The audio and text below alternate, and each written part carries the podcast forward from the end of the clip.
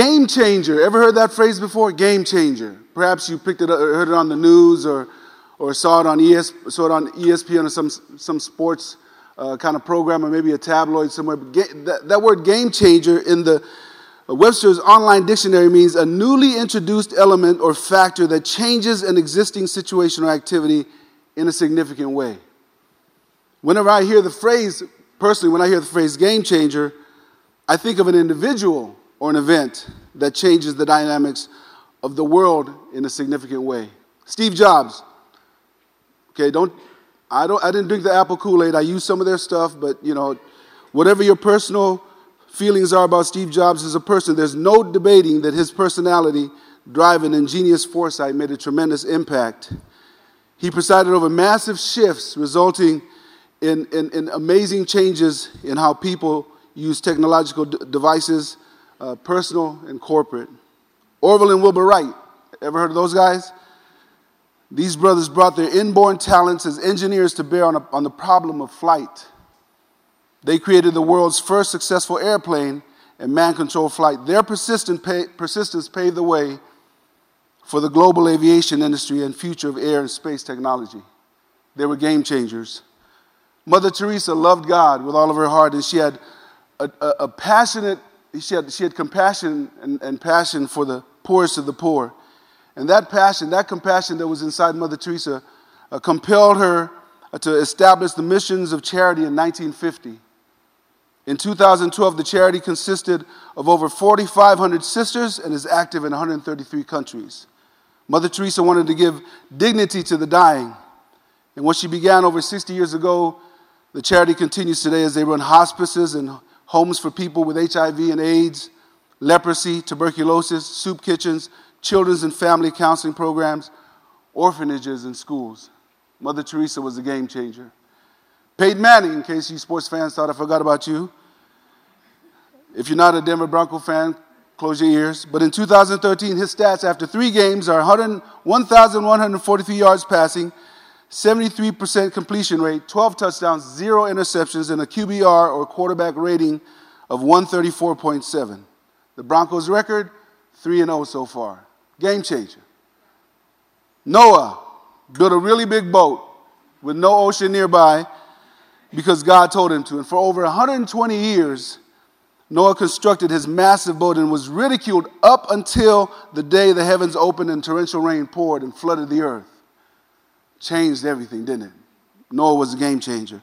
Moses spent the first 40 years of his life as a prince in Egypt until he killed an Egyptian and ran, escaped to the desert, and for the next 40 years lived in obscurity as a, as a shepherd until God called him to deliver Israel from their slavery to Egypt. He guided them to the promised land, and he did that in spite of insurmountable odds. Game changer. These people changed the dynamics of an existing situation in a significant way. Jesus Christ was the ultimate game changer. His miraculous birth, sinless life, sacrificial death, and victorious resurrection changed the dynamics of our value as God's creation, our purpose on planet Earth, and our hope for eternity. As followers of Jesus, we're called to be God centered game changers, I submit to you this morning. Positive influencers where we live, where we work, and where we recreate. Matthew 5 says this You are the salt of the earth, but what good is salt if it has no lost its flavor? Can you make it salty again? It will be thrown out and trampled underfoot as worthless. You are the light of the world, talking to you and I like a city set on a hilltop that cannot be hidden. No one lights a lamp and then puts it under a basket. Instead, a lamp is placed on a stand that, on a stand where it gives light to everyone in the house. In the same way, let your good deeds shine out for all to see that everyone will praise your heavenly Father. That's the words of Jesus to you and I as followers. Today we're going to look at one of the most prolific events in Scripture David's battle with the Philistine giant. And how David navigated that particular epic uh, encounter with Goliath reveals what it takes to be a game changer. Let's pray. Father, I thank you that your word is what brings life. Your spirit is, is what brings life to us. And it's your word that illuminates our mind and our heart into the reality of who you are what your plans are for us today and tomorrow, God. So help, I pray, in Jesus' name. And everybody in the house said, Amen. You've heard the story before. It's in 1 Samuel chapter 17 if you have a Bible. Pick that up. The first part of the, of the chapter describes the setting. Israel is on one side, the Philistines are on another side, and in the middle is a valley. And for 40 days, this big fella comes out in the middle of the valley and starts taunting the armies of Israel. The first few verses in chapter 17 describes this man. You've heard of him probably been to Sunday school, or you, or, or you maybe heard it in a, in a sermon recently, or you certainly heard of the David and Goliath story. Well, he's approximately, according to scholars, nine feet nine inches. The Hawks can use him this year on the basketball team. So he's nine foot nine. He's, he comes out dressed in this armor. The tip of his spear weighs 15 pounds. What's up with that? Then he's got this armor, this, this, this, this gear that's 125 pounds. That's not to mention what's on his feet, his helmet. I mean, he's a big guy. And so it describes this, this amazing, this awesome uh, killing machine that's out in the field. And he's taunting the armies of Israel. He's just calling them out. And what do the armies of Israel do? They cower, they run for their lives. We pick up the story in verse 16. For 40 days, every morning and every evening, verse 16 says, the Philistine champion strutted in front of the, Israel, of the Israelite army. One day, verse 17, Jesse said to David, Take this basket of roasted grain. Basically, Jesse is David's dad. Say, Hey, I want you to take some stuff to your brothers who are on the front lines. Here's some bread for them and some cheese for their captains. And then I want you to check out how they're doing. Come back and report to me how, how they are. We pick up the story in verse 20. So David left the sheep with another shepherd and set out early the next morning with, with the gifts, as Jesse had directed him. He arrived at the camp just as the Israelites' army was leaving for the battlefield with shouts and battle cries. Now, when I hear that, I'm like, okay, they're pretty excited. They're going to the battlefield. They got shouts and cries going on. That's a good start. Soon the Israelites and the Philistines' forces stood facing each other, army against army. David left, things, left his things with the keeper of supplies and hurried out to the ranks to greet his brothers. As he was talking with them, Goliath, the Philistine champion from Gath, came out from the Philistine ranks. Then David heard him shout his usual taunt to the army of Israel. As soon as the Israelite army saw him, they began to run away in fright. Have you seen the giant? The men said. He comes out every day to defy Israel. The king has offered a huge reward to anyone who kills him. He'll give that man one of his daughters for a wife, and the man's entire family will be exempt from paying taxes. So that kind of caught David's interest. That sounds like a pretty good deal. Beautiful wife, no tax, tax-free living for the rest of my life. But when David's oldest brother Eliab heard David talking to the men, he was angry. What are you doing around here anyway? He demanded. What are those few sheep you're supposed to be taking care of? I know about your pride and deceit. You just want to see the battle. So his brothers, his, his older brother's giving him a hard time. And David goes, All I'm doing is I'm just somebody said you're going to get a reward if you kill that big ugly guy, and I just want to find out what's going on. So, so he, he asked the question again, and apparently that wasn't very popular because it gets back to King Saul, and King Saul says, I want to know this young man that's stirring up trouble in the camp. And so David goes and he has an audience with the king. And listen to his response. Verse 32 Don't worry about this Philistine, David told Saul. I'll go fight him. He hadn't heard that in 40 days. Everybody else, for 40 days, they've been consistently running and hiding, assuming the fetal position wherever they could. And all of a sudden, this guy said, I got this. I've got it. And then his response, or the king's response, was, was typical Don't be ridiculous. There's no way you can fight this Philistine and possibly win. You're just a kid, you're a boy. And he's been a man of war since his youth. But David persisted I've been taking care of my father's sheep and goats. When a lion and a bear c- comes to steal a lamb from the flock, I go after it with a club and, and rescue the lamb from its, its mouth. If the animal, he's talking about the bear lion, he said, if that animal turns on me, I catch it by the jaw and club it to death. That caught my attention when I was reading it, and I thought, that is pretty much the worst idea ever. I mean, if I was a shepherd and some kind of lion or bear jumped up on one of my sheep, I'm saying, check that sheep off, he's done. I mean, wh- why would I? There's nothing in. I would be running the other way if I saw a bear. But David says he, he not only chases it, when he turns on him, he grabs it by the beard. Son, what are you thinking? Then he clubs it to death. So for me, when I read that, I said, man, this guy's got some, he's got some stuff going on. He said, I've done this to both lions and bears, and I'll do this to the pagan Philistine too, for he has defied the armies of the living God. The Lord who rescued me from the claws of the lion and the bear will rescue me from this Philistine. So Saul finally consented. All right, go ahead, and may the Lord be with you. And then Saul tries to give David his armor. He said, You're going to need some stuff because all you got is that, you know, you got that value village stuff going on there. You need some, some real gear. So I'm going to dress you down with the Nike's finest and best, fleet of foot, strong. So he dressed him down with his armor, and David tries it on. He says, Man, I'm just not feeling it. I haven't never used this before. So he kind of dishes it and he grabs his own gear. Now, let me describe his gear. He picked up five smooth stones from a stream and put them into his shepherd's bag. Okay, now if you read the first part of this chapter, it describes Goliath's gear steel, metal, sharp, razor's edge, heavy, heavy, heavy gear, all right? Serious armory. Then, armed only with his shepherd's staff and sling, he started across the valley to fight the Philistine. That's, that's got to be just a hilarious sight to me. If, you know, in the theater of my mind, I'm trying to picture this. I picture this because some, some scholars say uh, uh, that he's about he's a teenager, so they've said he's 15, 16, 17. I don't care what he is. He's coming with his value village garb and a stick and a sling to face Goliath. And he, so just, just the sight of him walking through had to be kind of interesting.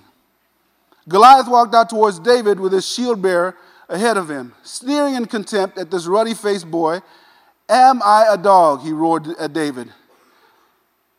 Am I a dog that you come at me with a stick? And he cursed David by the names of his God. Come over here, and I'll give your flesh to the birds and the wild animals, Goliath yelled. David replied to the Philistine, You come to me with a sword, with a spear, and a javelin, but I come to you in the name of the Lord of the heavens' armies, the God of the armies of Israel, who you have defied. Today, the Lord will conquer you, and I'll kill you and cut off your head. And then I'll give the dead bodies of your men to the birds of the wild birds and wild animals, and the whole world will know that there is a God in Israel. And everyone assembled here will know that the Lord rescues his people, but not with the sword and spear. This is the Lord's battle, and he will give you to us. If you read chapter 16, it's a uh, uh in 1 Samuel chapter 16, it talks about how Samuel the prophet comes to Jesse's family and he's looking to anoint the new king. And, and he goes down the line of eight brothers. And he, actually, there were seven in the house. And he goes, and he goes, Oh, that's a good looking guy right there. He make a good defensive end for me, about 6'6, 260. Yeah, I can use him. He'll come off the edge real nicely. God goes, Nope. Okay, next guy. 6'5, 240, runs a 4'5, 40. Might be able to play quarterback for University of Oregon. Nope, not him. So he goes down the line, gets to number seven, and said, None of these guys are the guy. Is there somebody else? Oh, yeah, but he's just out taking care of sheep. That's right. I got one other son. He's, a, you know, he's kind of a, he's interesting guy. Okay, he likes playing his harp, singing nice little songs, then he takes care of the sheep. Well, get him in here. So in, in chapter 16, he anoints King David. And some, some scholars say that he was about six three or so. Uh, and I thought about that because if he was 15 or so, 6'3 made sense to me only because I had an international student that, that stayed with me last year. The name is Mustafa from the Ivory Coast. Mustafa was 15 years old when he showed up here. He was 6'5 and a half, 315 pounds. 15. Big fella. Nice kid, still plays for the team here. Uh, he's still going to Horizon.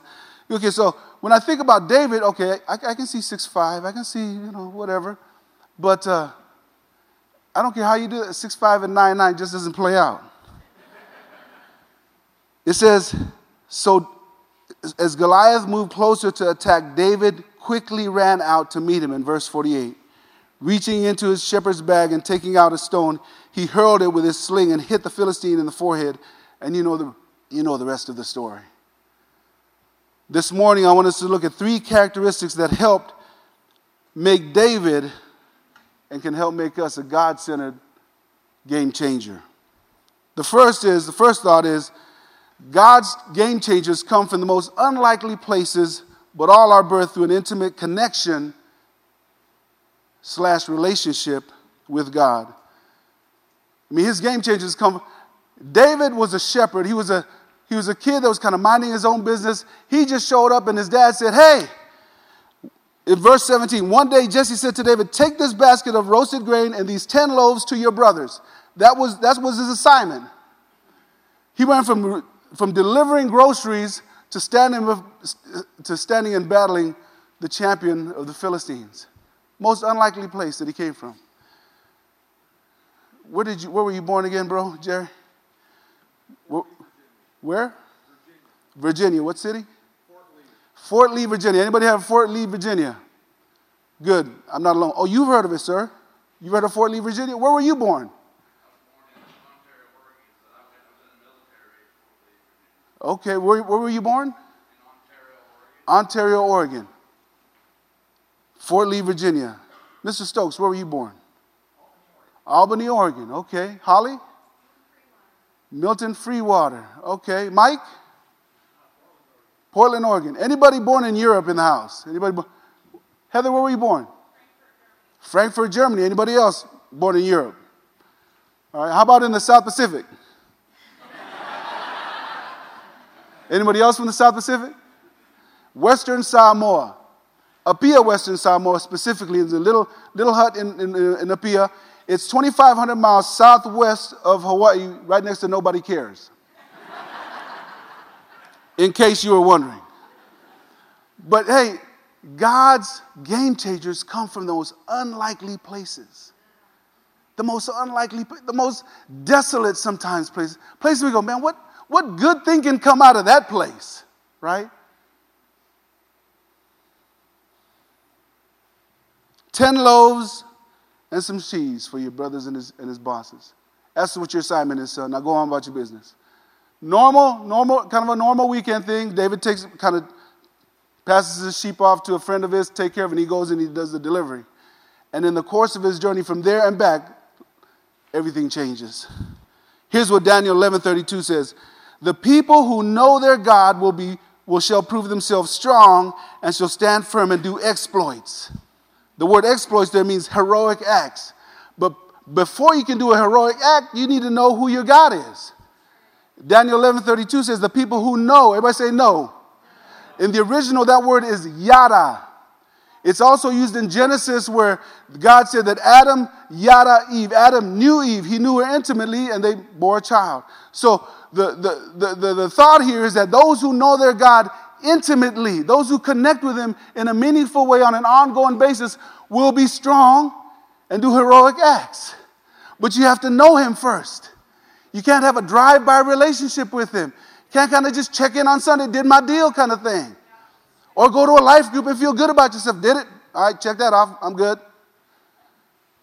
Now, probably they won't check on me and I'm going on, going on about my business. All you have to do is read the book of Psalms, and we get a glimpse of David's relationship with God and what, what, what kind of wound his watch. He devoted himself to reading and meditating on God's word. Psalms 119 says, Joyful are those who obey his laws. This is David, and search for him with all their hearts. Verse 5 to 8, you have charged us to keep your commandments carefully. Oh, that my actions would consistently reflect your decrees. Then I will not be ashamed when I compare my life with your commands. As I learn your righteous regulations, I will thank you by living as I should. I will obey your decrees. Please don't give up on me. Amen to that. Psalms 119, 47 says, How I delight in your commands, how I love them. I honor and love your commands. I meditate on your decrees. Another indicator. So you, you see the heart behind it, that David had, a heart towards God. Another indicator of David's heart for God was his response when he sinned. Thing I love about the Bible is pretty clear. It just tells you the good, the bad, and the ugly about those that followed God. David was caught in adultery, tried to cover it up with murder. Nathan, the prophet, comes to him and says, Hey, man, you messed up. And his response gives a good indication of his heart. He said in 2 Samuel 12, I have sinned against the Lord. And Nathan's reply was, Yes, but the Lord has forgiven you, and you won't die for this sin. David's heart is revealed in Psalms 51, where he says, uh, uh, regarding this sin of adultery. Have mercy on me, O God, according to your unfailing love, according to your great compassion. Blot out my transgressions, wash away all my iniquities, and cleanse me from my sins. God's game changers come from the most unlikely places.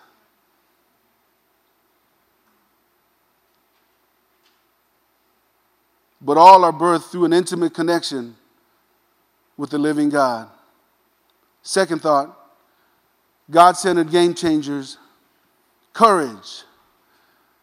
There was a huge difference between how King Saul and Israel's army reacted to Goliath's challenges and taunting and how David responded. Everyone else is running in fear. David doesn't flinch. And instead of re- retreating, he starts to tries to find out well, what's the reward for the guy that takes, takes down this, this Philistine. I love what Pastor Stan says when talking about courage. Courage is not the absence of fear, but the overcoming of fear.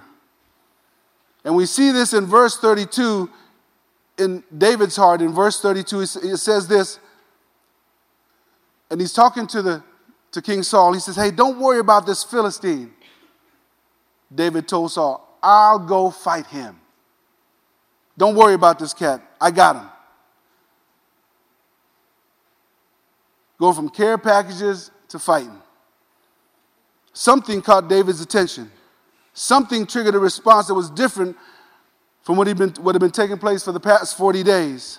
Instead of cowering, he basically says, What does this oversized Philistine think he is? How dare he disrespect the living God? So here's a, here's a thought Where does a kid who barely old enough to get his driver's permit get the guts and the courage to even entertain the thought that he can defeat a seasoned warrior and ruthless killer? How do you stare down death and not blink when it roars? Well, perhaps David's word in Psalms 46 is a clue. God is my refuge and strength, a very present help in trouble.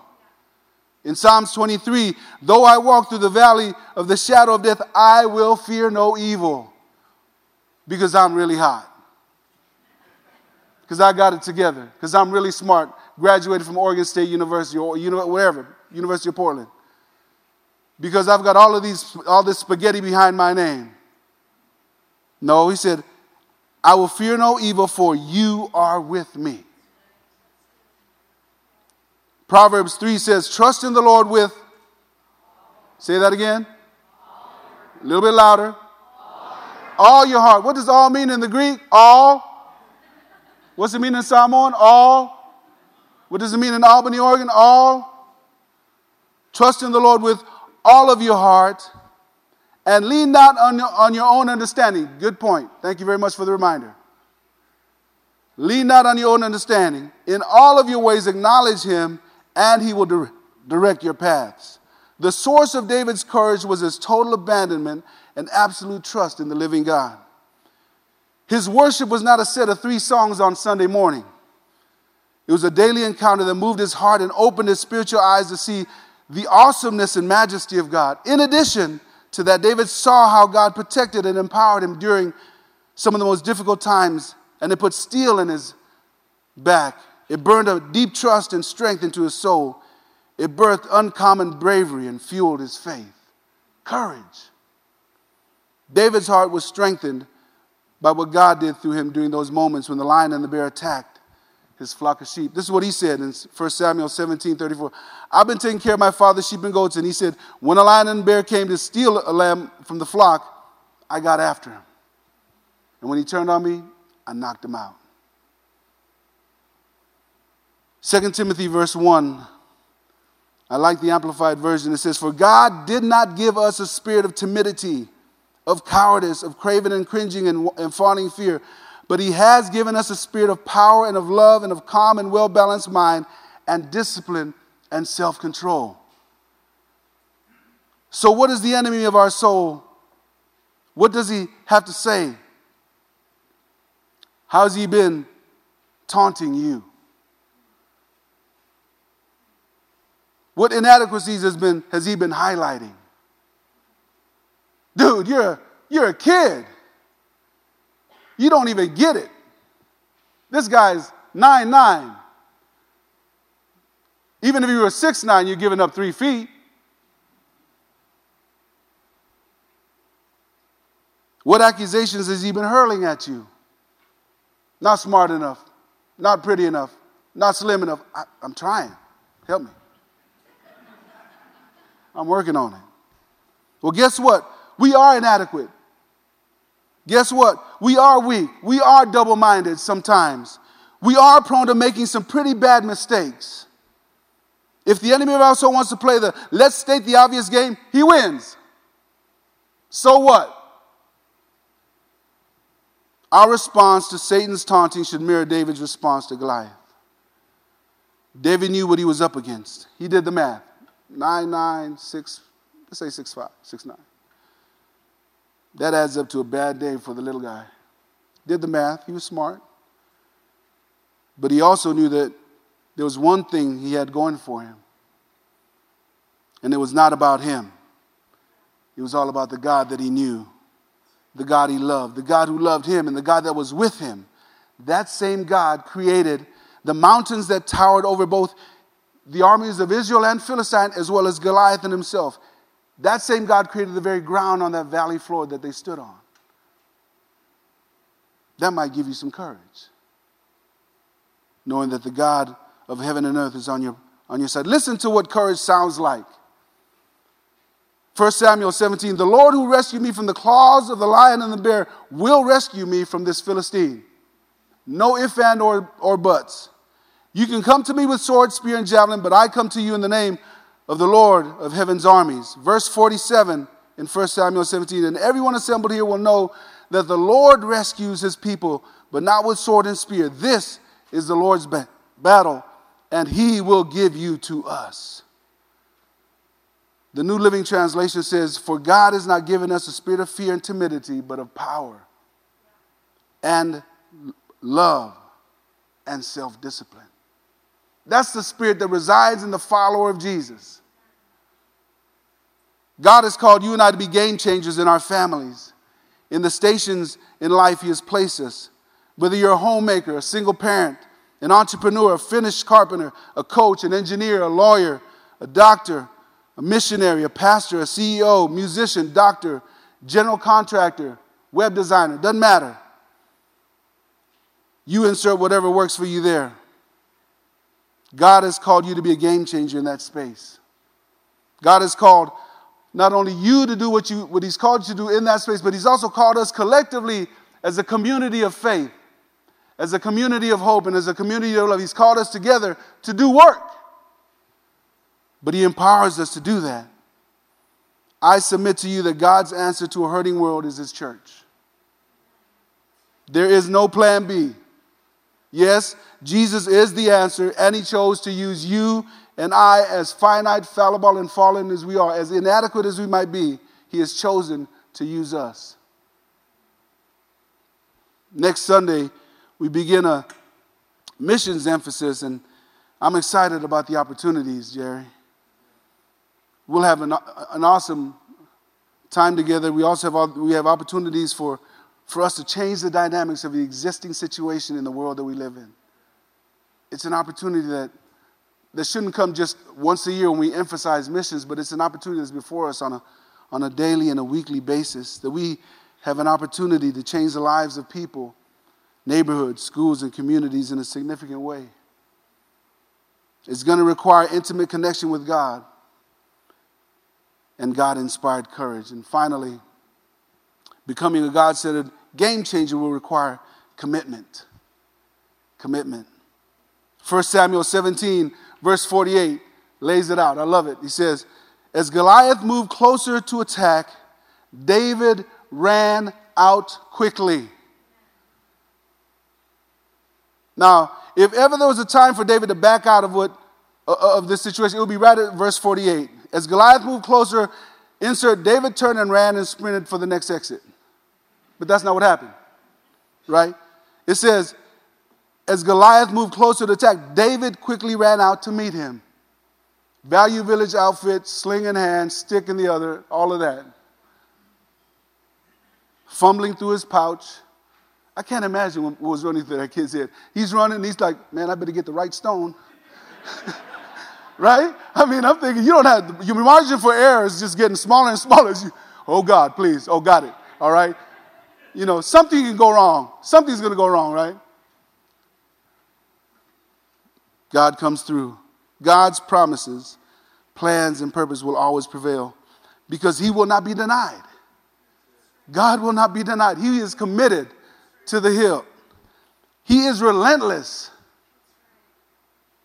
Quitting is not in His vocabulary, it is not an option. Not an option.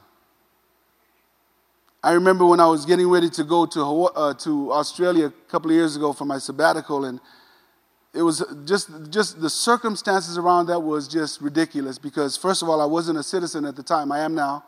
But so I had to work through the Samoan consulate, then I had to work through the Australian consulate and the U.S. Embassy. So I had these three organizations that have their own issues in and of themselves.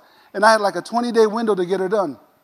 Well, Samoa might as well send their passport to you and birth certificate on, on a canoe because that's how fast they work. Time is just like a concept. They don't. I, I'm the one that's kind of stressing out that I have to be in Australia on July 2nd. No ifs, ands, or buts. That is not an option.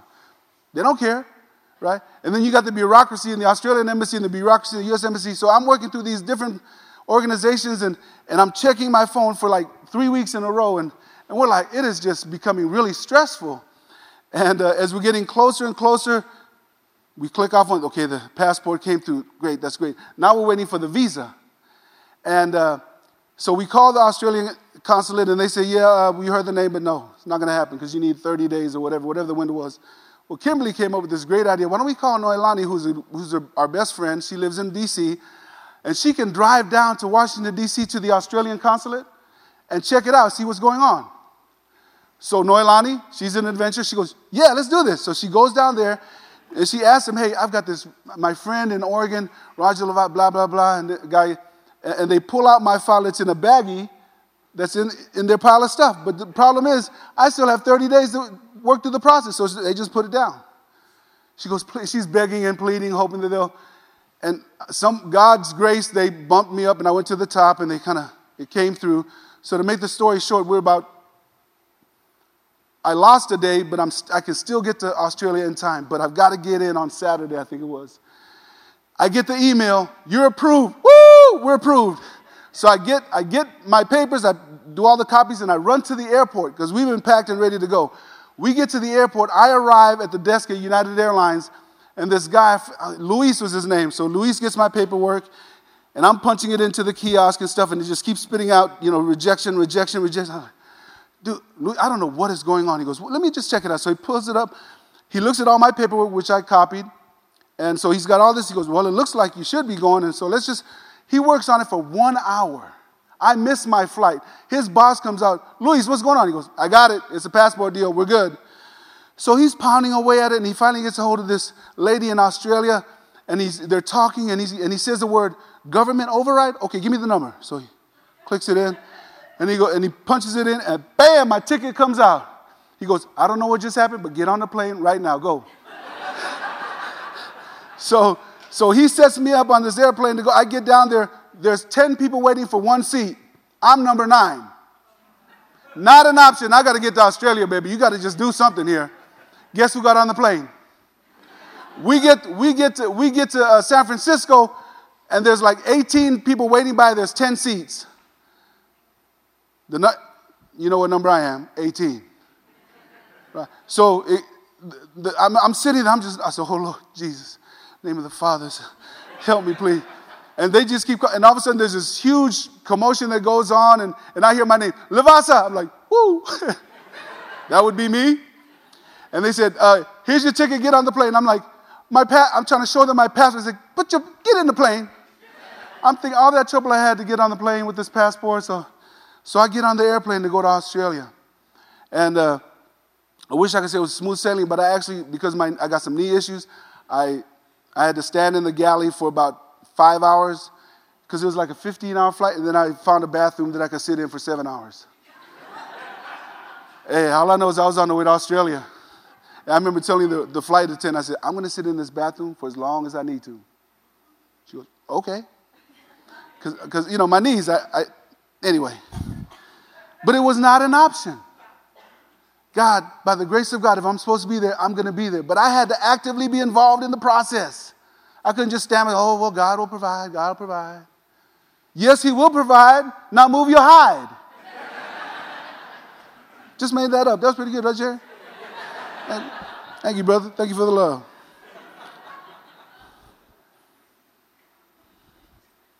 Galatians 6 9, and I am certain, I am certain that God who began the good work within you will continue his work. Certain of that. Until it's finished, not until it's halfway done. He says, until it is finally finished. Not halfway, not part of the way, not some of the ways you can feel good about yourself, but until it is finished. And perhaps you're in a place where you're like, man, Pastor Roger, you don't even know.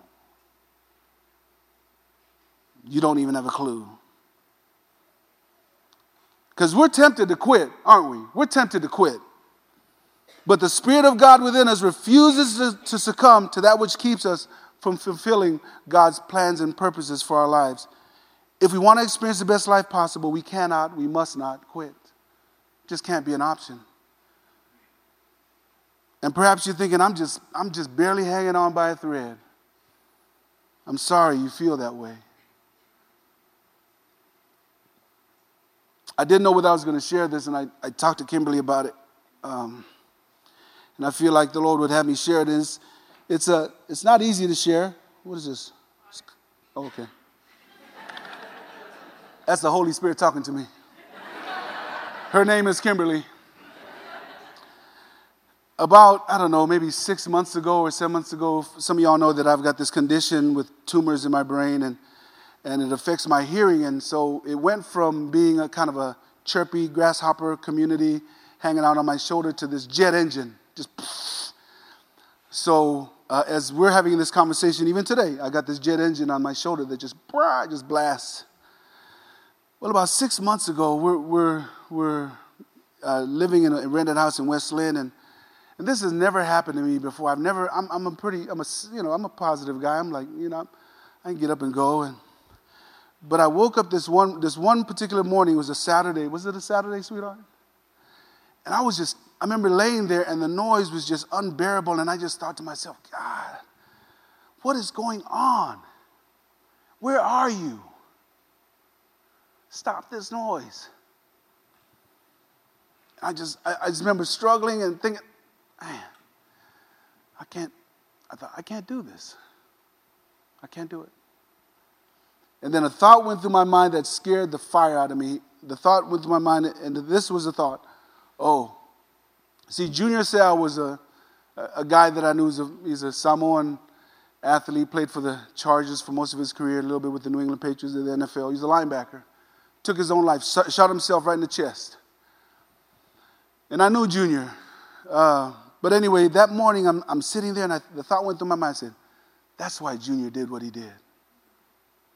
That's why Junior did what he did. And I thought to myself, oh, no, wait, wait, wait. No, no, no, no. We're not going there. We're not going there. That is not an option. But I just didn't have the strength. And I'm, I'm not, a, I've never wrestled with depression, but I think I peeked into it for a second and I thought to myself, no, no, no, that's not going to happen.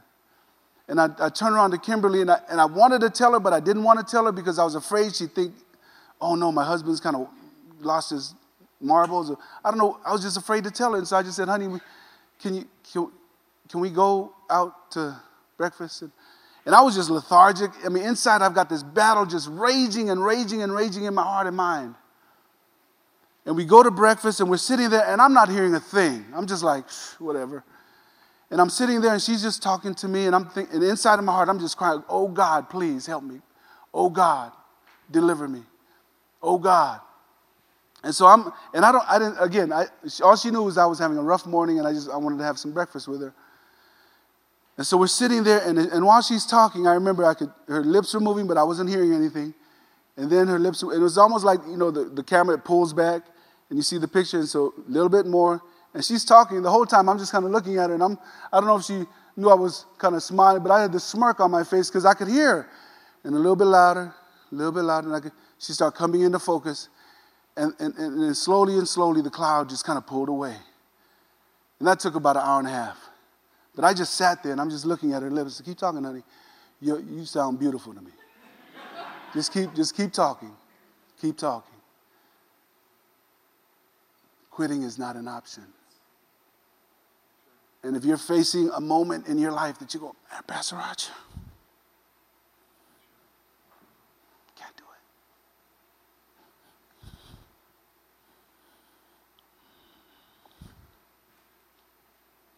If you feel like you're barely hanging on, then grip really tight and pray really hard. In fact, let's pause right now and pray. I felt like the Lord wanted me to do this this morning. I don't know where you are, but I'm talking to you. The Holy Spirit is talking to you. You're thinking about quitting. Nobody knows the pain that you're facing. You're absolutely right. We don't have a clue. I don't have a clue. But there's one that knows you and loves you deeply. And He wants to speak life into your situation. He wants to speak hope into your situation.